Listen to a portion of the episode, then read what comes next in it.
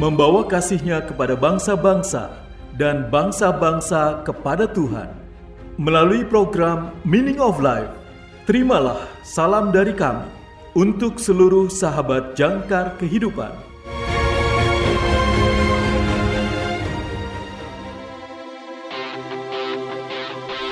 Jangkar kehidupan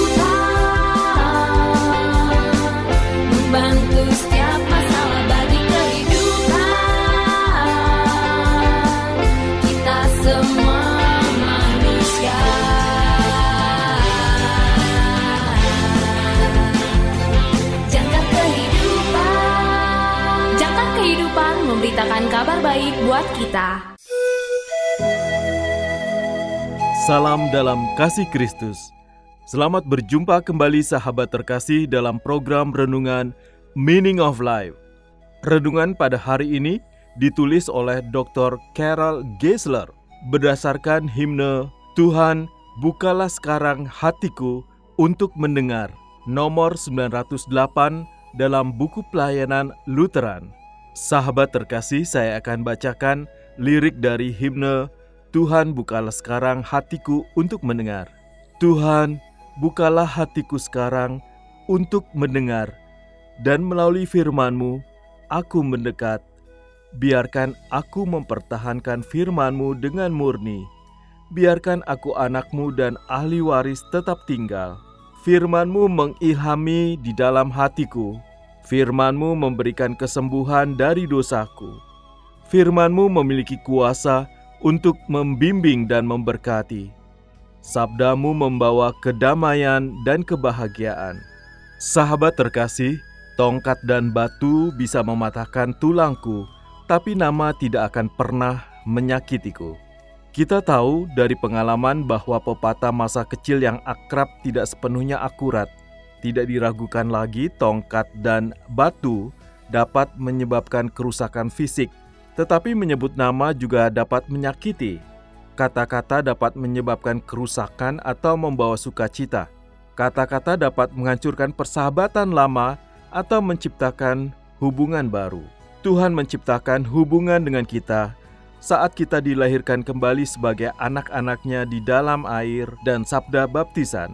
Saat kita bertumbuh dalam iman, kita mendengar dan membaca kitab suci, belajar tentang kasih dan janji-janji Allah yang penuh kasih. Melalui firman-Nya, Tuhan mendekat kepada kita. Dulu kala, Tuhan sudah dekat untuk tinggal di antara kita. Yesus, anak Allah, lahir di Bethlehem, seperti yang telah lama dinubuatkan oleh firman nubuat. Melalui penderitaan, kematian, dan kebangkitannya, Yesus menggenapi semua yang telah tertulis tentang Dia di dalam Kitab Suci. Mungkin ada banyak hal tentang Tuhan kita yang ingin kita ketahui, tetapi firman yang diilhami memberitahu kita apa yang harus kita ketahui.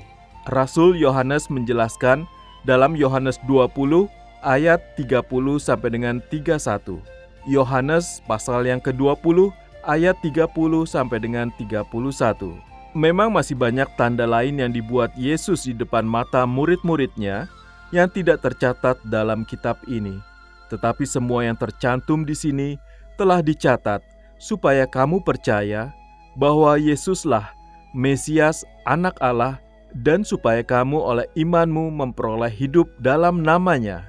Sahabat terkasih, kita tahu dan percaya akan kebenaran yang diwahyukan tentang kehidupan, kematian, dan kebangkitan Tuhan kita. Tetapi kita mungkin menghadapi filosofi duniawi yang menyangkal firman Tuhan dan meremehkan catatan saksi mata kitab suci. Dalam himne kita, kita berdoa agar kita mempertahankan firman yang murni. Kitab suci tidak menawarkan kata-kata kosong atau pesan merasa baik dalam tanda kutip dari buku self-help. Firman yang murni dan diilhami roh adalah hidup dan aktif, lebih tajam dari pedang bermata dua mana pun. Ibrani 4 ayat 12b. Firman yang hidup dan aktif mengilhami hati kita untuk mengasihi dan menyembah Tuhan. Firman memberikan kesembuhan dan damai sejahtera melalui pengampunan dosa dan penghiburan dari janji-janji Allah di dalam Kristus Yesus. Seorang wanita bernama Lydia mendengar Rasul Paulus memberitakan Injil. dan Tuhan membuka hatinya untuk memperhatikan apa yang dikatakan. Kisah para Rasul 16 ayat 14b. Para murid di jalan menuju Emmaus mendengarkan Tuhan yang bangkit menjelaskan semua yang dinubuatkan tentang dia sebagai dia membuka pikiran mereka untuk memahami kitab suci. Lukas 24 ayat 45 saat Tuhan membuka hati dan pikiran orang-orang percaya yang setia itu, kita berdoa dalam nyanyian pujian kita agar Tuhan membuka hati dan pikiran kita kepada firman-Nya dan bahwa Tuhan akan membuka firman yang diberkati itu mendekat kepada kita.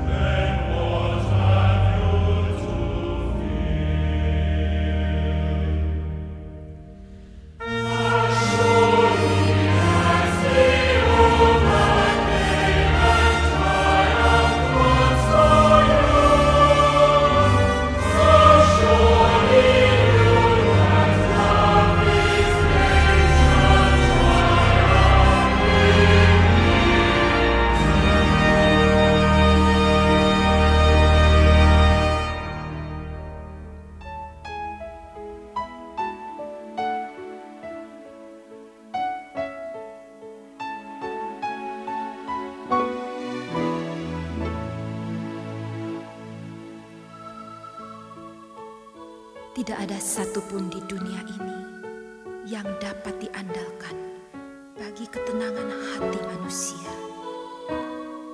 Sebab semuanya yang ada di dunia dapat berubah di dalam sekejap saja.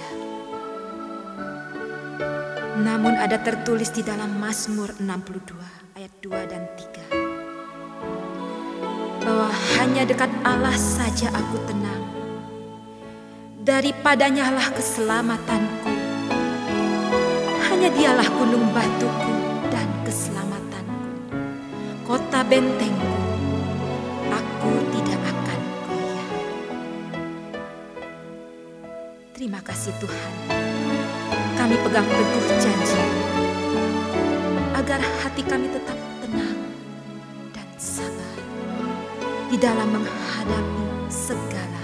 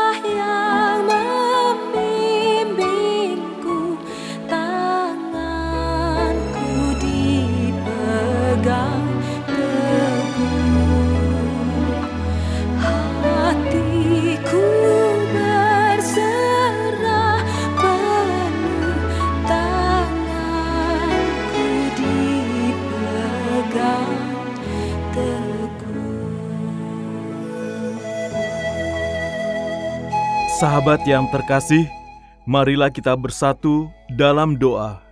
Tuhan dan Juru Selamat, mendekatlah padaku melalui firman-Mu. Amin. Terima kasih saudara sudah mendengarkan program Meaning of Life. Persembahan Yayasan Jangkar Kehidupan. Jika saudara membutuhkan dukungan doa, silakan hubungi kami. Yayasan Jangkar Kehidupan di nomor 0853 1056 8008 0853 1056 8008 Tuhan Yesus memberkati.